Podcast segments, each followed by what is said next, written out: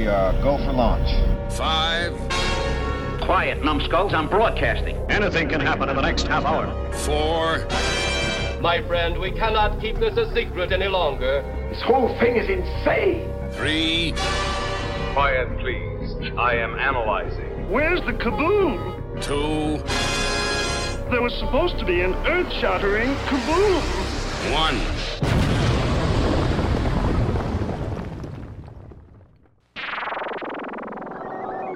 Is an inexorable force in the cosmos where time and space converge. A place beyond man's vision, but not his reach. It is the most mysterious and awesome point in the universe. Where the here and now may be forever. On my ship, you ask.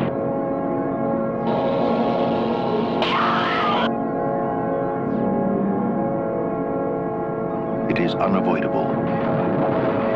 Moving through space, swallowing everything in its path. Radio waves, light, Are you programmed to speak? even planets and stars.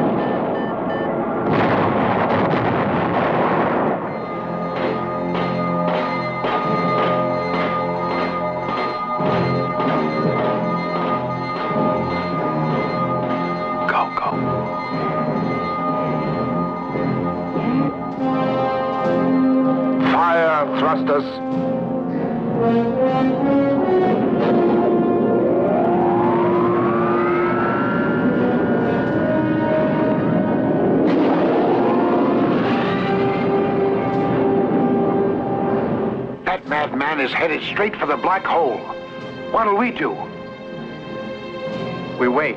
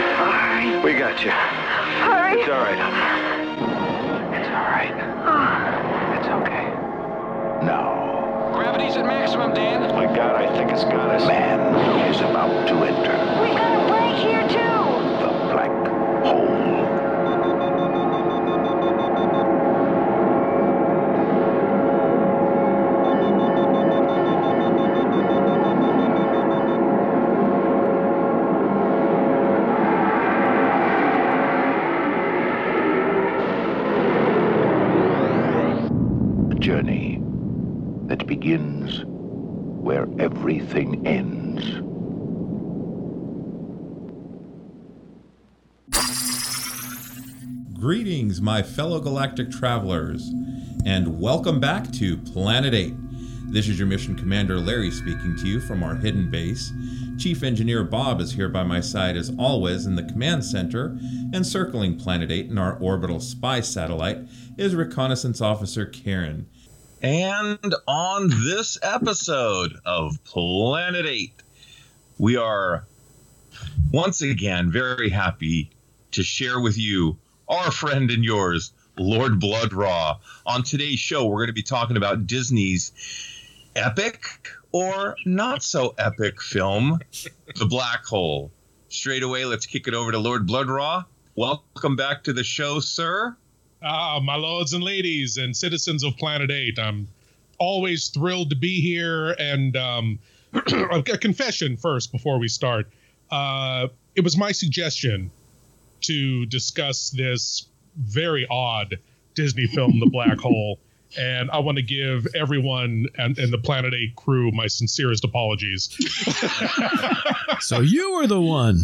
I was the one. It's it's it's totally my fault. Now, before I mean, don't you know? I'm not I'm not trying to to hate on the film, but uh, wow, what what a unique uh, artifact in the Disney archive and in in science fiction in general. Just such a such a bizarre, strange film all the way around. well, you know, when when Lord Bloodraw and I, he had messaged me and said, "Hey, you guys ever did a show on the black hole?" I love the black hole. I, I loved it as a kid. I'm a big Disney fan, and I haven't seen it for God over 15, 20 years. And it's a different movie as an adult, even as an adult child, uh, versus a, a nine year old. Um, this movie came out back in 1979. Mm-hmm. Uh, Walt Disney's son in law, Ron Miller, was involved in this. And he's the one that kind of pushed it through and made it happen. Um, Peter Ellenshaw, who did all these like um, uh, background drawings for for Disney films, they brought him out of retirement. I mean, this was going to be like a big deal, mm-hmm. and you know, around this time, Disney Animation was kind of languishing. They they didn't really have anything. I think the Black Cauldron came out around this time. Um, it wasn't until.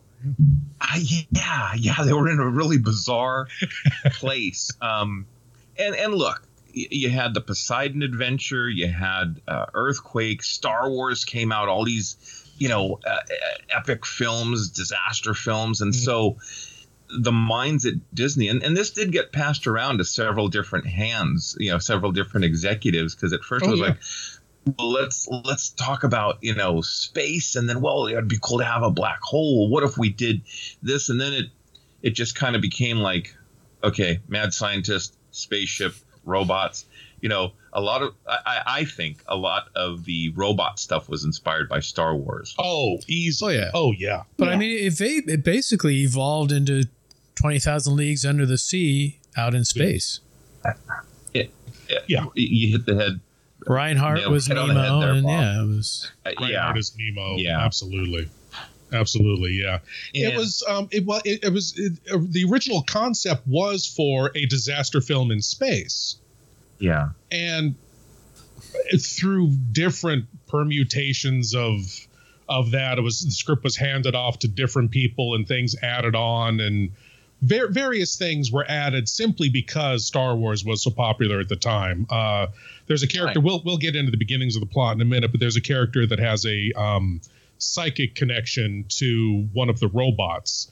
Vincent. And I'm sure that's the influence of Star Wars. They saw Star Wars and said, "Hey, they can do that mind thing. Let's have yeah. let's have the robot. Robots are good. Robots are cool. Uh, let's have one of them have a psychic link with one of the characters just because you know mind stuff." That's, yeah, that was that was one of the strangest things to me in the movie. All of a sudden, like, oh, well, do your ESP with the robot. It was like, yeah. what? Huh? what? Why? What, where's this coming from? What? But you know, if, if, if we take listeners, you know, we, we may have some younger listeners. I don't know, but they may all be old codgers like younger us. Than but thirty or forty.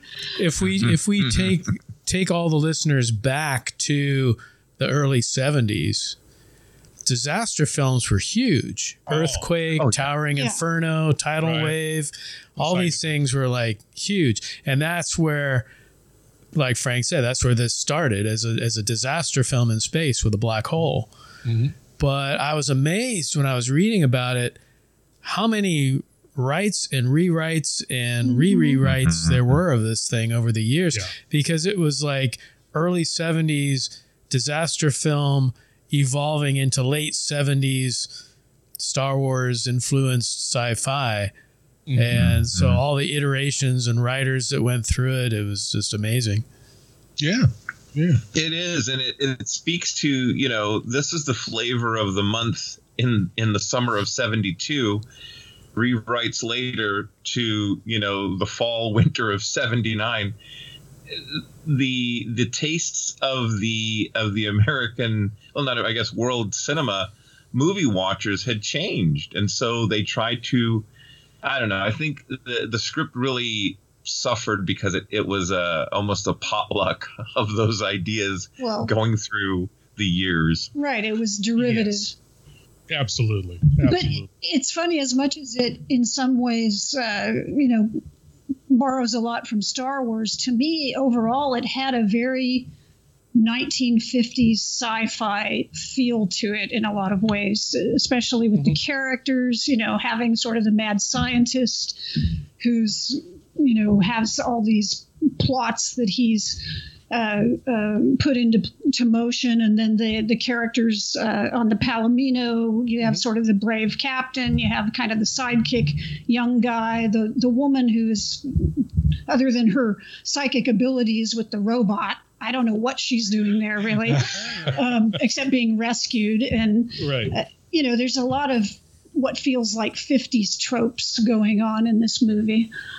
And you know, and you know what's funny too is back in 79, 80, I, I can't speak for you guys, but I had hair down my shoulders. And everybody had long hair back then. Even Pictures, pictures. yeah, even like Mar- even like Mark Hamill and Harrison Ford in Star Wars, their hair was fairly long. This one, they're all like clean cut Disney cuts. hmm Yeah. Oh, sure. Yeah, That's that kind of the Dean the. Dean Jones type, you know, looking characters. uh, The Pat Except for Boone. Reinhardt, whose hair was white. Well, it, was- right, yeah, well, see, Reinhardt was the eccentric, Right. you know, scientist guy, Yeah. but Yeah. but yeah, all the rest of them, you know, whether- whether it was uh, Tony Perkins or whatever, they all had fairly, you know, the real clean cut Disney look. Right. It- it- one of the things that kind of struck me too, actually, before we get into that, I thought it was interesting. Gary Nelson directed this film. Now he had directed some films before this for Disney, like Freaky Friday. Yeah. remember the Freaky Friday? He did What Freaky Friday. He'll be perfect for this. What about that movie made Disney executives say, yes, let's hand him this blockbuster science fiction epic? I mean, look, he, he directed g- episodes Gilligan's Island, Happy Days, Patty Duke Show. Get smart. Um, uh, yeah, but for whatever reason, they thought, okay, you know, oh, uh, what was it, Coweta County? Uh, later on with Johnny Cash. I mean, Right. the guy had a good career, but um, He did. But see, a lot of times studios look and say, they don't say, like, oh, this guy would be good for sci fi. They look at him and say, this guy would be good to bring this film in on time and under budget. Mhm. Yes. That's exactly. like their only he real consideration. Experience in doing. Right, right. They've That's a good worked point. with him. They know him. They can. I don't know that he was the first pick, though. I think some of the stuff I read it sounded like they had somebody else, and that guy dropped out, and he, Gary Nelson, became. the script. I think, Yeah. yes, throughout the years, I'm sure there were, yeah. Yeah. So the basic the basic plot the the basic premise of the movie, which is solid science fiction, I think, is um, the crew of the USS Palomino are returning from a deep space mission, and they come across a black hole, which they repeat time and time again is the most destructive force in the galaxy. Know that in this universe, the black hole, the most destructive force in the galaxy. And they see hovering on the just the the event horizon of the black hole or close to it, um, a ship that is apparently they think it's a it's a derelict, and they cannot figure out why it's just hovering there. It should be sucked in, like everything else around it. So they find out that the ship was is uh, captained by or wasn't captained by, but the only person alive now is a Doctor Hans Reinhardt, who was a member of the ship's crew, who has developed a way to defy the immense gravity of the black hole and just kind of hover there. The entire crew of the ship is dead, quote unquote.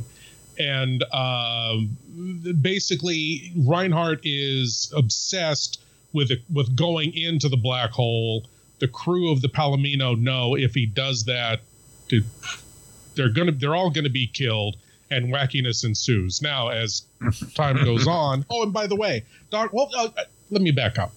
The cast of this movie is Yes. incredible absolutely Right. incredible. Max Maximilian Schell, incredible actor as as Hans Reinhardt. Uh, Anthony Perkins from Psycho, Ernest Borgnine, Uh, and the well, in the voices of the robots, who were uncredited, Roddy McDowall and Slim Pickens. Mm-hmm. Great cast. Uh, who all for some reason seem to be hypnotized. And and are they're they're kind of moving at like uh like three quarter speed for some reason. I don't know what it is. I, for, first of all and I've, I've looked for this and i can't find an explanation the entire film was adr'd so they re-recorded all of the dialogue after the movie was shot I wonder if it's because I, I know, like uh, the first Star Trek film, they had all those uh, instrument panels which had film loops behind them, and it made so much noise they had to do a lot of ADR for all the bridge scenes. And I wonder if it was something similar with a lot of, um, you know, effects equipment on site. yeah All the gizmos. Yeah. That's the only thing I can think. Yeah, like uh, Forbidden Planet too. Same thing. Robby was so loud Mhm. that some of the, some of that had to be ADR, but a lot of it was just. Well, yeah, because I was reading about shouting. the uh, about the robots, and it's like you know they had they had Vincent on like a teeter totter, and they'd like push him down the hallway, and they'd be pushing the teeter totter up and down, so it would look like he's kind of bobbing and floating in the air. Yeah. and I'm sure that probably made noise.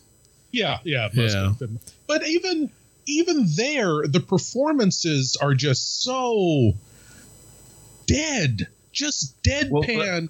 Let me just say, when we do our Planet 8 film, I want the three of you to put me on a teeter totter so I look like I'm flying down the corridor. That sounds like fun. And we'll have to record all our voices after. yeah. Because Ryan Larry's making too much noise on the damn teeter totter.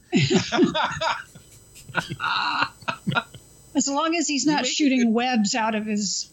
Well, well one never. Oh, yeah. Know, that'll Refer be done in to- post. I, Yeah. But I was make a good one thing that did me. impress me in the movie though was the wire work.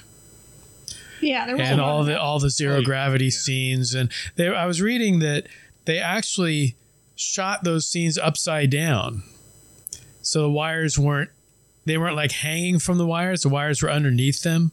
Huh. And then they paint the wires the same color as the background cuz you it was there's no way to get in there with a computer and erase wires like they do now. Oh. They had to paint them the same color as the background. And I guess they figure people will be if you're looking for wires, you're looking above, right? So you're not Right. concentrating below the actor to see the wires. So all those scenes where they're floating around the ship and things uh, were all done upside down. And then I guess at the end, when the the ship is breached and all the debris flying out and everything, that was all done in wind tunnels.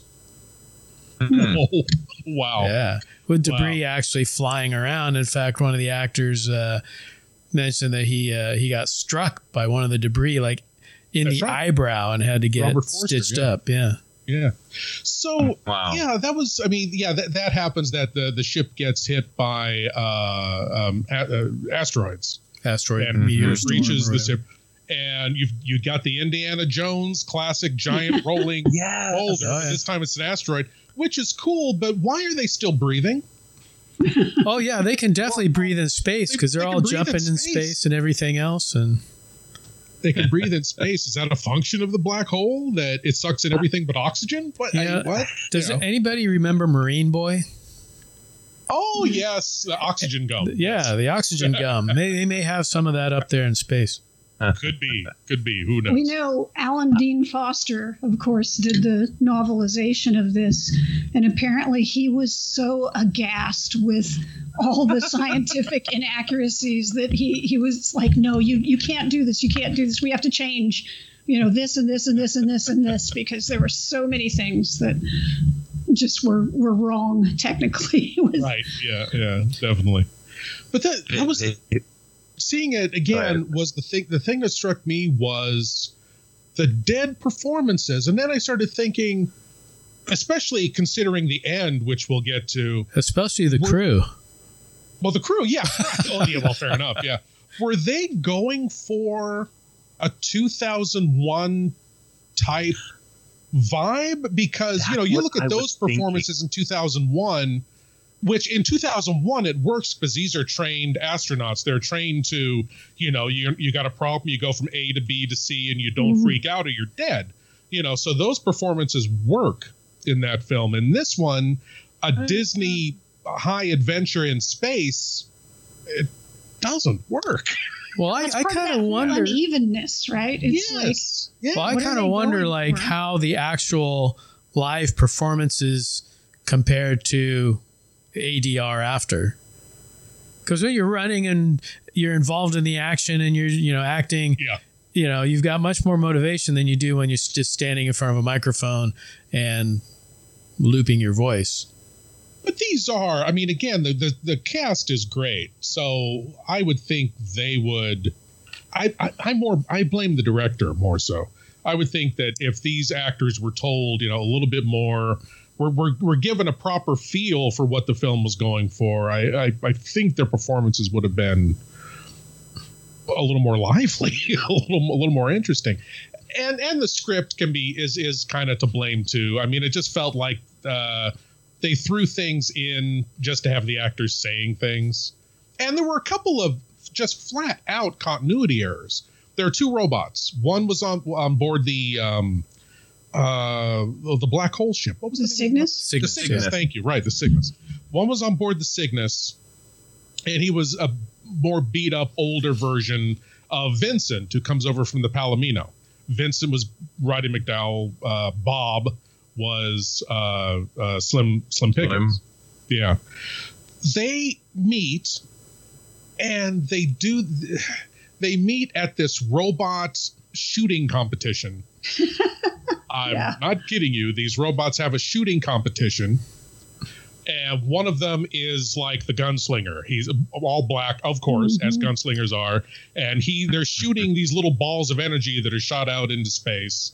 And, you know, Bob does his thing, but he beat this other guy before, so the guy, you know, doesn't like him. So the, the gunslinger robot doesn't like him, beats him up. Vincent beats the guy and be- beats the gunslinger robot. Robot gets so upset that he like blows a fuse and freaks out and that yeah. kind of thing. Yeah, I think the gunslinger was he was sort of like Yul Brynner in West Westworld. Yeah, kind of. Were, that's I think that's what they were going for. Later, at the end of that scene, Bob says to Vincent, "Meet me in somewhere, some uh, storage, whatever." They meet there, and Bob says, Hi, I'm Bob. I noticed that too. And explains his name, which is ridiculous. Bob is stands for bio organic bio or, or organic cleanup battalion. They really just wanted to name him Bob and tried to fill in wherever they could. You know, like Vincent is uh, uh, uh, uh virtual inf- was virtual information necessary centralized, centralized. it's like, man, just just name them and don't bother trying to explain it. It doesn't matter. Uh, it needs to be more organic, like like Wally.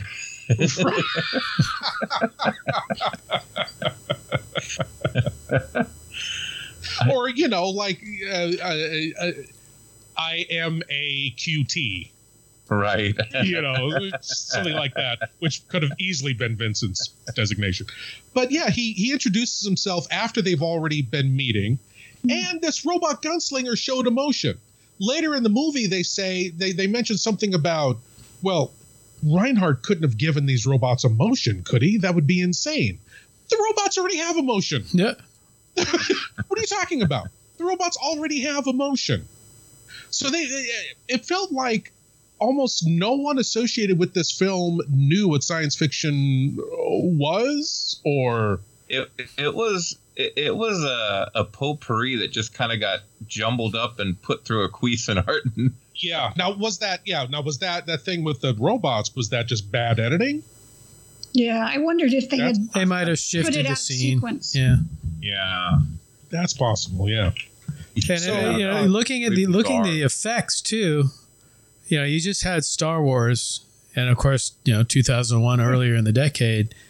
So these effects are a little lacking as far as you know. I mean, yeah, they have some beautiful you know matte paintings and things, but Yeah. Um, you know, it's funny because I heard that uh, they tried to rent some of the computer gear from ILM, Right. but at the time they were using it for this this little film called The Empire Strikes Back, and so it was not available, and uh, so they had to basically create their own computerized motion cameras and things, and you know, it's almost like they were inventing things on the fly as they were making the movie. Oh yeah, yeah. Yeah, the special I'll- effects I'll weren't. Bad. Just real quickly, the the black hole effect, I thought still stood up today, and you know the Cygnus. That's a beautiful ship. Um, for them Yeah. to throw that stuff together on whatever budget, I kudos to whoever was responsible for that. Yeah, the Cygnus, they had like a 12 foot miniature. That was pretty detailed. I, I thought that looked good. And and the, the black hole, I mean, the exterior, those shots I thought were great. It was Mhm. all the kind of interior work with the, The lasers and stuff work. that Mhm. didn't. Yeah. Did Now the look wire work was impressive too, Oh, though. I mean, with Mhm. Maximilian and, and Vincent and um, like Bob had said earlier, there was no CGI, so they they used you know old school techniques to make that stuff work. Right. Um, right. Yeah. Well, and like the Cygnus was a great design, but then like the Palomino looked like an old Apollo capsule or something. I was It like, what seemed the like hell they is ran that? out of money at that point. right. Right. Buy an old AMT uh, Apollo Yeah. capsule model and Well, even even the escape pod at the end was not very inspired. Yeah. yeah, Oh. yeah, exactly. Well, yeah, we'll definitely get there. You know, one of the things, even as a, I guess more so as a kid, but seeing Ernest Borgnine as a heavy, I mean, McHale's Navy, you know, he's just. and, and- and he wasn't like the villain, but he did screw him over by taking the ship, you know. he was a coward. Yeah. Yeah. He was well, you a know, coward. Yeah, that was well, you never you never saw Willard or the Devil's Rain. Well, and then my wife oh. was like, she hasn't seen Willard, but she's like, wasn't he one of the devils in that Captain Kirk thing? And I'm like, oh yeah, the Devil's Rain. Okay. yeah. And the Captain Kirk thing. Yeah. yeah. Right. The Captain right. Kirk Devil movie. yeah, the Yeah. Captain Kirk state movie Right. where he spoke that funny language. No, that's Esperanto. That's a different one. That's im- yeah. Right. Right. Yeah. But yeah, I, I, you know, and even the the uh, asteroid meteorite, the the Indiana Jones. I wonder if Spielberg saw that and was like, I'm going to put that in a movie someday. Very possibly. Very possibly. I mean, it You know, just. Well, in, in talking about like, because towards the end of the movie, we'll we'll get there, but it reminded me of the Psycho trip in 2001. Yes. The the space battle, those those lights that they were shooting at, Bob, the uh, the robots. They did that later on in the next generation. Riker and Picard and whatever would shoot those little. Oh yeah. Mm-hmm. Yeah. Target practice. Yeah. the um the thing that got me too was like um who was responsible overall for deciding we're gonna make these the crew into like zombie robot hybrids but they're Right. still gonna know enough to want to have a funeral when one of them passes away Right. i didn't understand. Very creepy. Well, you'd have to think that some of them would kind of rebel, or they would, you know, do something other than just blind. You know, if they, if they can have a funeral and all that, then they, you know they've got to have some independent thought. when, when they pulled the, the hood back and the one guy just like That was creepy. That was Yeah. a genuine kind of shock moment for a Disney film. Yeah. Yeah. But so what? And uh, why did Reinhardt do that? yeah Why? he's Why and how? and how? Well, Was the there a why is he needed the why is Why he is needed a he- crew. But what? The how, who how knows? did he? He couldn't have done that all at once because we see the procedure. So Mm-hmm. didn't the captain notice? Hey, we're missing crew. The captain Did was he- the first one to go Danny, where is everybody? What's what, what's going Yeah. on here? What, I don't recognize these robots with the mirrored faces. What's going on here? This is the greatest mutiny in the history of science fiction, I think. That's the thing about this film, and admittedly, for whatever reason, as a kid, I didn't see a lot of Disney films. I've had, I've done my research a little bit since then, but like it, it's so like up and down to me between like the goofy stuff with the robot shooting range, and then you've got like the reveal of of the zombified crew members, or to me, the the most like disturbing thing in this film is when Maximilian kills Anthony Perkins, and Anthony Right. Perkins makes a sound that is absolutely terrifying. Right. Yeah. He attacks him with these whirling blades. Yes. Right Pushes through, right through through the chest and notebook and then through him and Right. You don't like, see anything. Oh! Well, th- this was this was the first Disney film to be PG, hmm so they added a lot of dams and hells in it. and they And- wa- they and- wanted it. They went like went out of their way to make it PG. Yes, And they really yeah. wanted. And then they also it was it wasn't under Touchstone. It was under Buena Vista. right. So they were trying to kind of hide the Disney thing, even though it was Disney's Black Hole.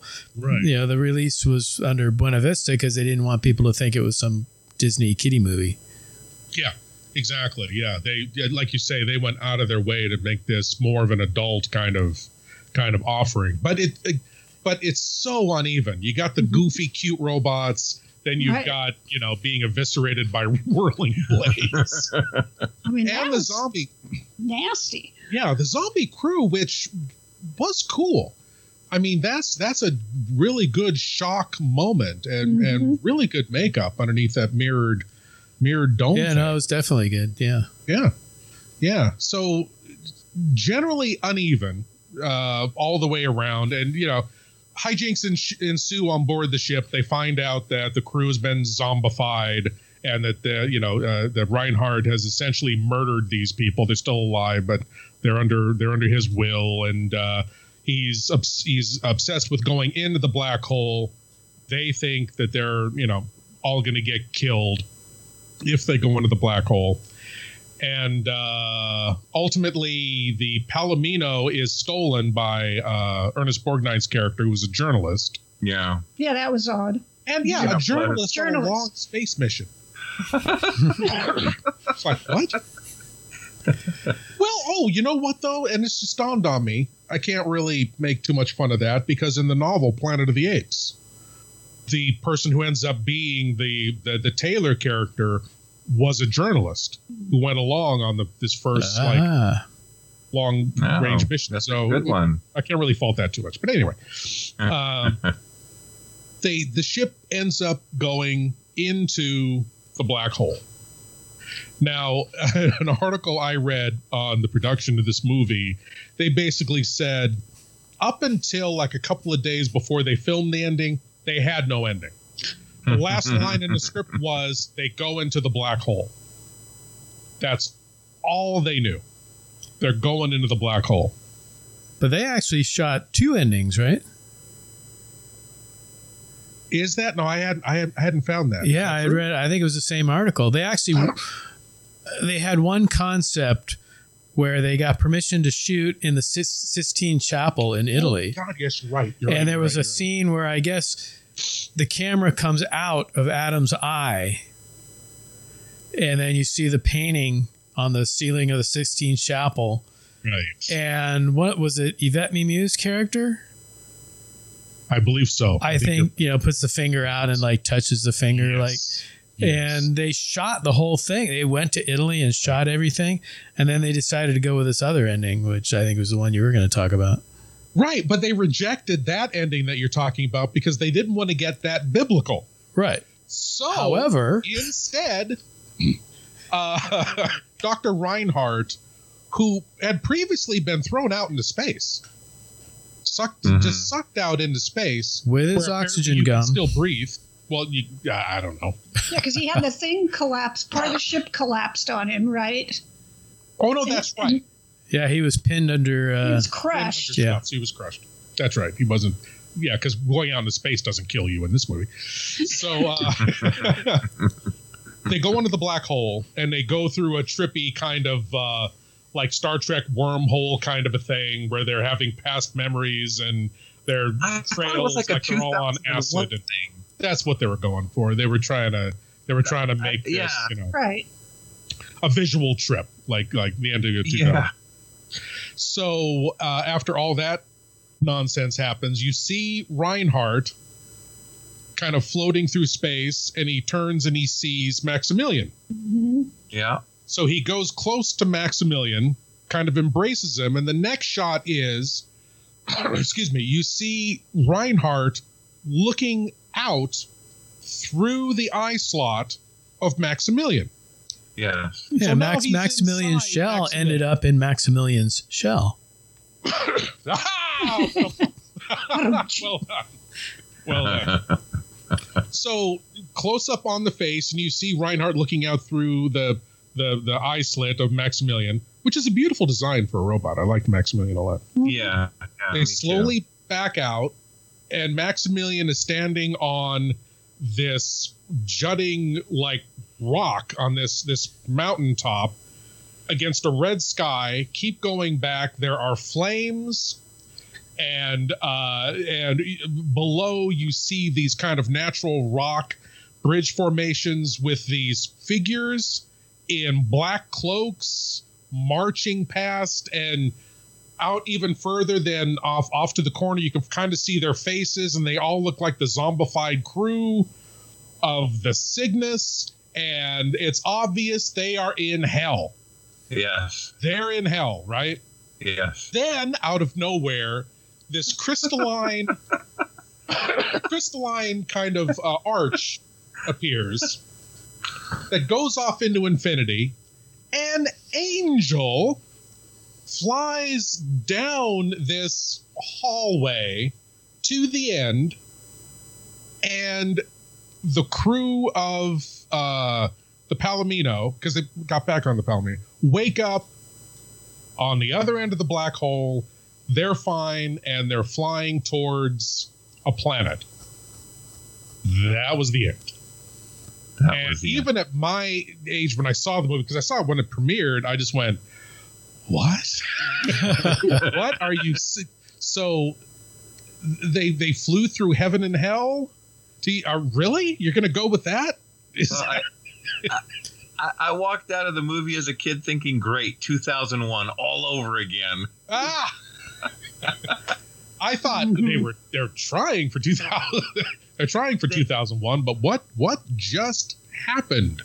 You know, I, uh, yeah, I, I, I often ask myself, you know, was it yeah, the when worlds collide and they get to that like sanctuary planet at the end Yes. of the film, you know? So were these guys? Was it heaven, or were they meant to repopulate this new world and this new universe? Or it was left very vague. And and talking about you know the the we don't want to go too religious. Well, you've gone there, people. yeah Yeah. you're there That would have been the better ending. yeah yeah it's Wouldn't yeah have made that much Well- sense, but it well, would have from- been the better ending. Right. Now, from what I understand, there was a um, very limited comic book series that the first few episodes, or first few issues were uh, retelling of the movie, but then it goes on to them reaching this planet and uh, meeting the inhabitants of the planet and their adventures. And it went only went like I think two issues into that, and then got canceled. Interesting. So they were, at least in the comic book, they were trying to, you know, uh, tr- trying to e- extend the story.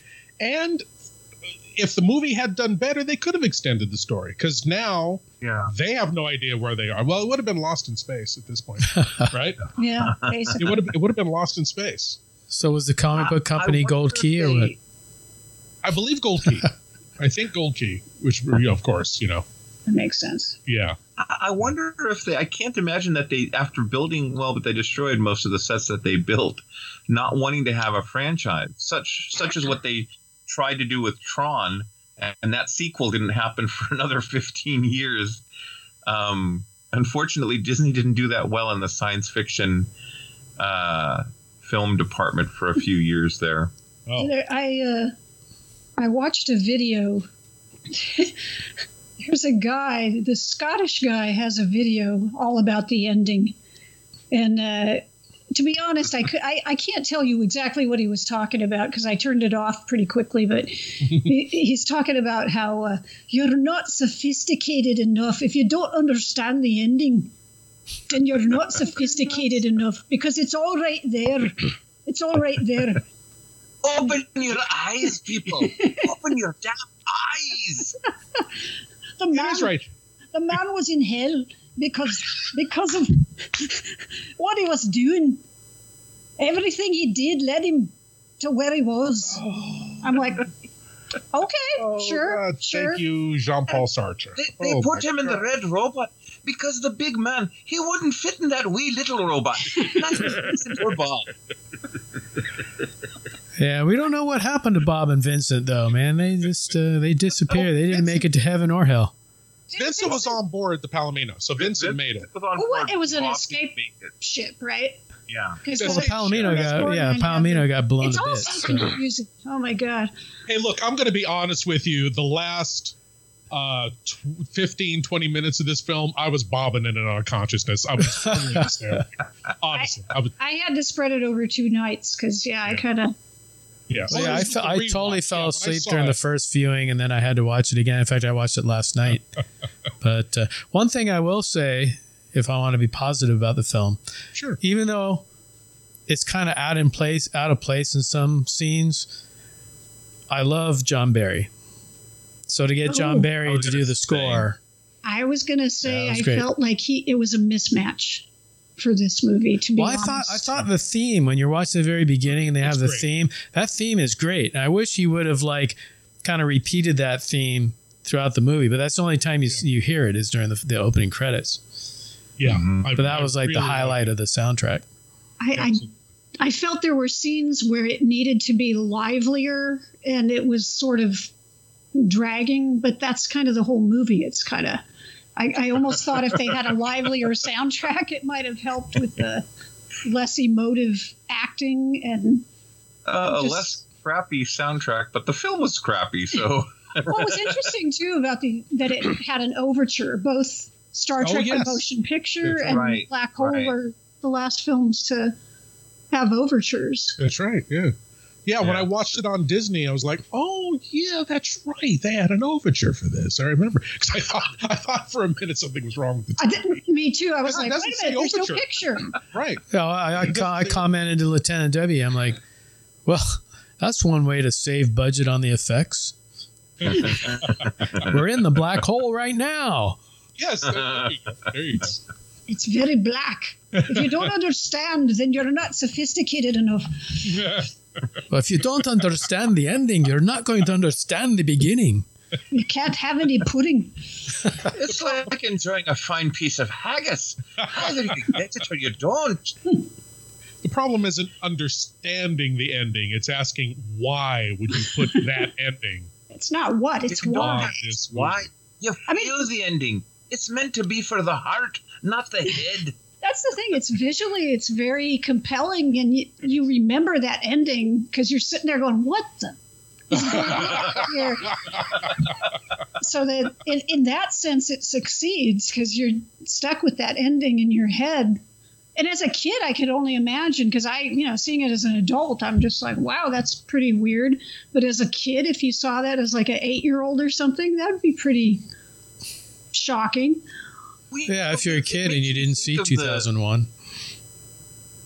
Yeah, it makes me think of like shows like Battlestar Galactica or Lost.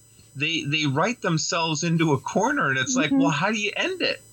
You know, okay, you, you, you see the black hole, you mad scientists and robots and ships blowing up because of asteroids. Poor timing on going through the black hole. You plan to do it right in the middle of an asteroid Yeah, all meteor that time, shower, but no asteroid. You know, they, could- they Yeah. could have always gone on to asteroids do uh, the Black Hole 1980.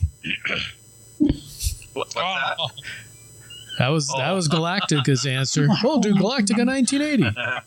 now with motorcycles and white Now uniform. with motorcycles, that's right.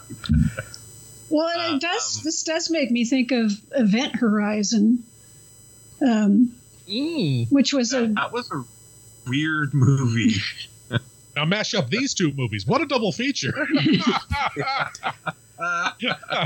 Now the Black Hole was made for what was it about 20 million, right?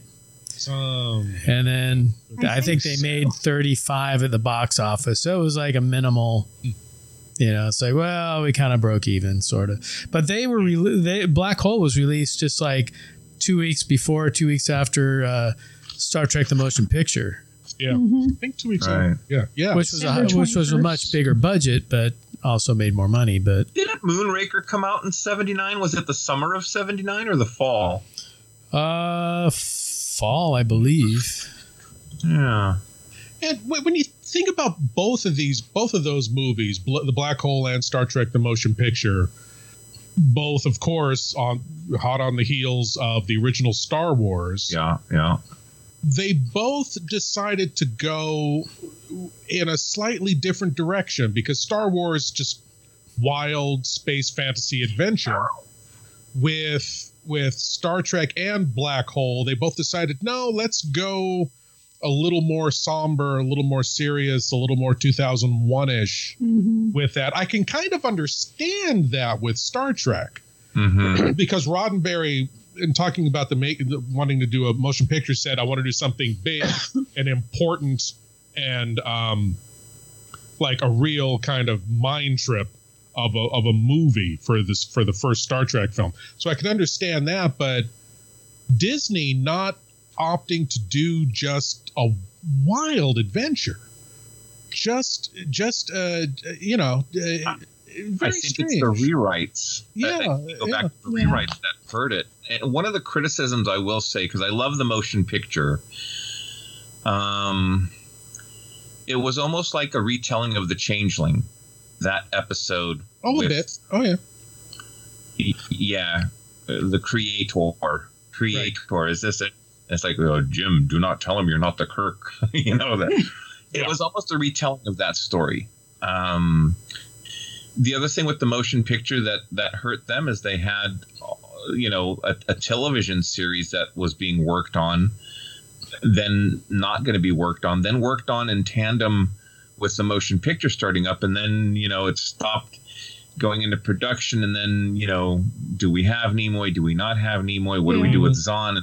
Mm-hmm. You know, a little bit, little bit. The, the with with the black hole, man. I mean, you got to say something about casting because, like we talked before, those are some solid actors and actresses that they had, and. I just didn't, you know. Um, Again, I, I, gotta blame the director because you, if you yeah. direct those actors, you give them a good script and you give them proper direction, they they deliver. Ernest Borgnine, yeah. Maximilian Schell, they Robert Forster, even they they deliver.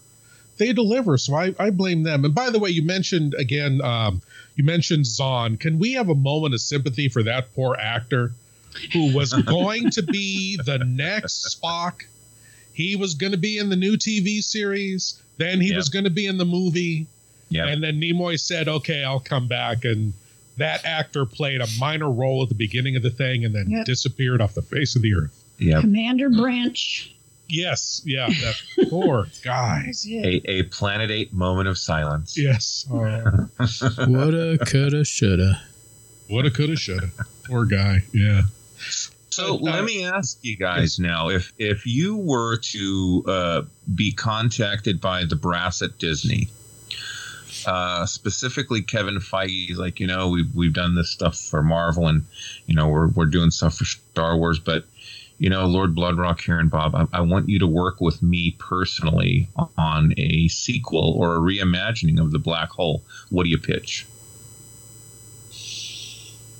I I pitch a remake with mm-hmm. some interesting characters in those slots. That's that's and a, and a good director and a good director. Yeah, but I. Uh, I, I, I give the I give the characters interesting interesting quirks. I make the, the personalities interesting. I uh, try to slot in some more adventurous uh, set pieces, even on even on board the ship.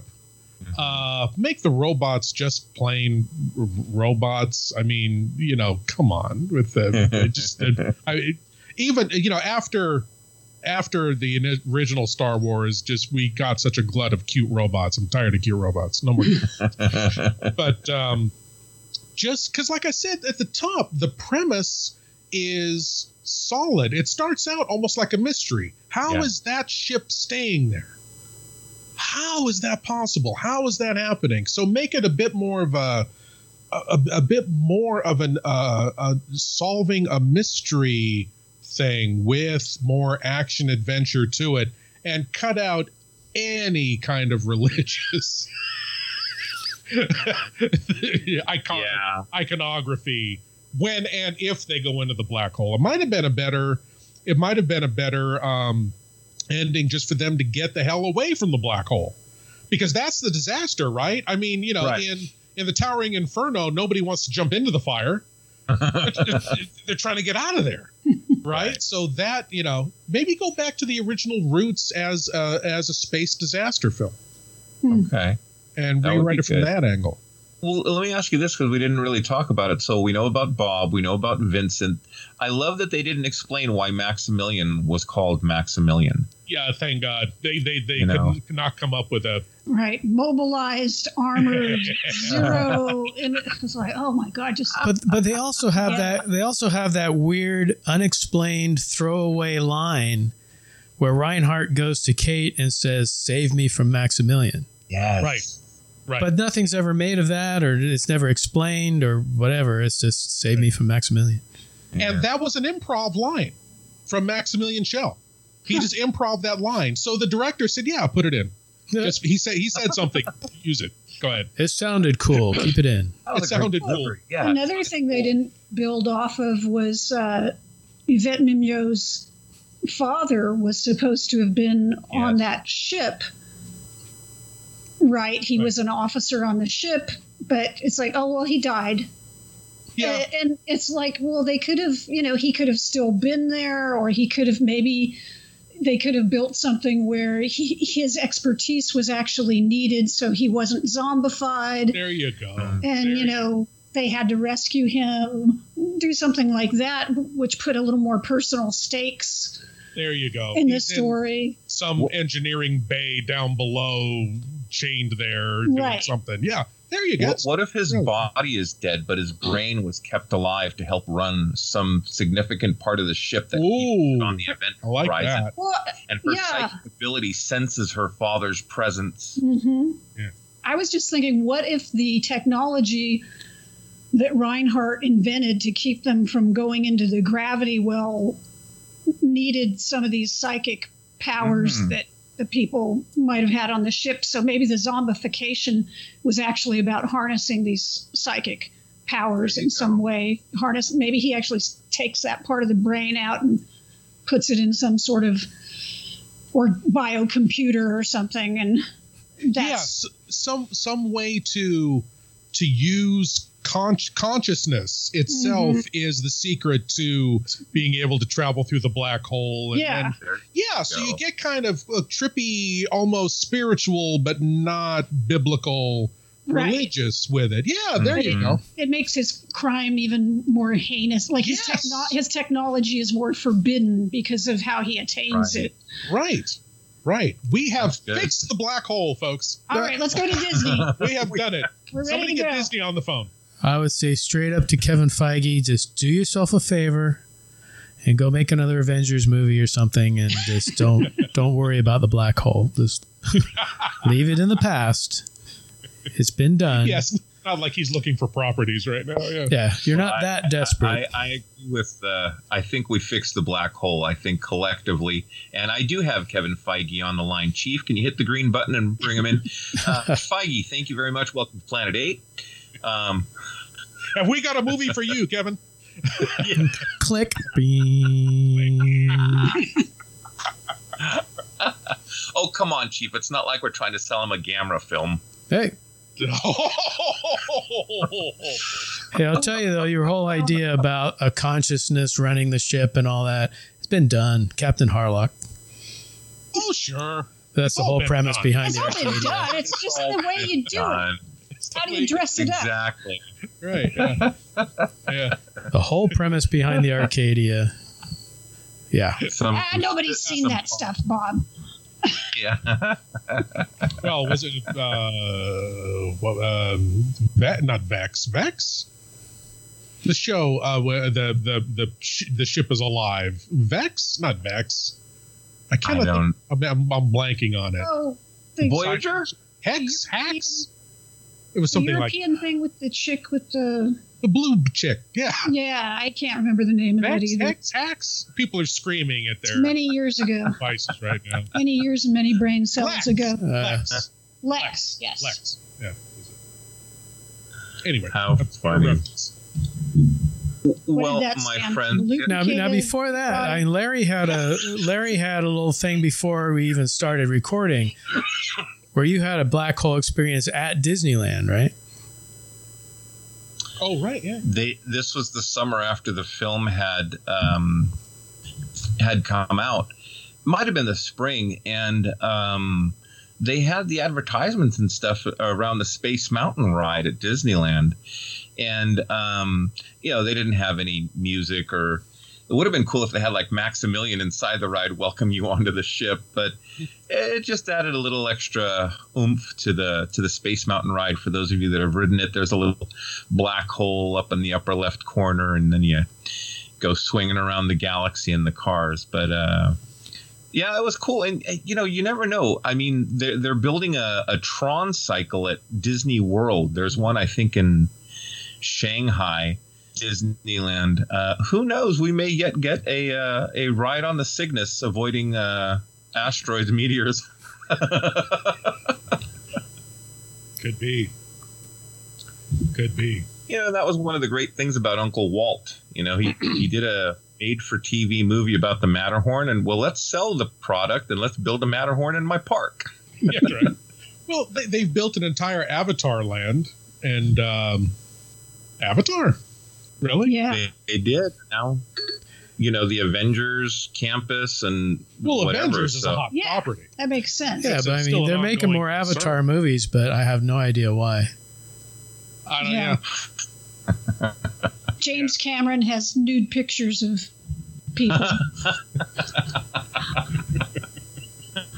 James Cameron uh, bought Walt Disney's uh, frozen head at auction and holding it for ransom. Well, my friends, with with that being said, I've no more juggling or webs to shoot, so Ah. um, we've come to that part in the program for our um, censor sweep. And uh, Lord Bloodraw, want to give the mic over to you. You have some uh, some fun information to share with our listeners. Yeah, we've got a, a couple of things coming up. Uh, the Creatures Con big convention event this year has has has been canceled again. We thought it was just kind of the best decision given the ongoing uh, lessening but still ongoing virus situation. Excuse me. And um, in lieu of that, we'll be doing um, a show at the Orinda Theater in Orinda, California on Saturday, August 7th called the Universal Monster Party. And we're going to be celebrating 90 years of the Universal Monsters. Dracula and Frankenstein, Lugosi's Dracula, Karloff's Frankenstein, came out in 1931, both in the same year. Uh, yeah, and 90 years ago. And of course, they kicked off the whole Universal Monster universe. So we're doing an all day event Saturday, August 7th at the Orinda. Uh, we're showing the original Dracula, the original Frankenstein, and the film that kickstarted, or not kickstarted, but uh, revitalized the monster uh, franchise in 1941, The Wolfman with Lon Chaney Jr. And our special guest will be David J. Skal, whom, uh, if you've seen um, the extras on all of the Universal official releases of the film, he's the filmmaker that did the documentaries there. He's also the author of The Monster Show, uh, Definitive History, Cultural History of Horror, Death Makes a Holiday, The History of Halloween. Very learned, great guy. Really excited to um, welcome as a spe- him as a special guest. And our other special guest will be none other than the mighty John Stanley, the host of uh, of Creature Features after Bob Wilkins. And uh, tickets are available now. It's an all day event. Oh, plus we're going to have vendors, a costume contest, uh, an after party called the I Never Drink Wine Party right there at Cinecouve, right next door. Uh, and tickets are available now at creaturescon.com. You can check that out. Uh, I'm still doing the show, Lord Bloodraw's Nerve Wracking Theater, now in its uh, 11th uh, season. You can go to lordbloodraw.com to uh, to uh, find where you can see that show. And I'm very honored to say that I've been nominated for the Horror Host Hall of Fame.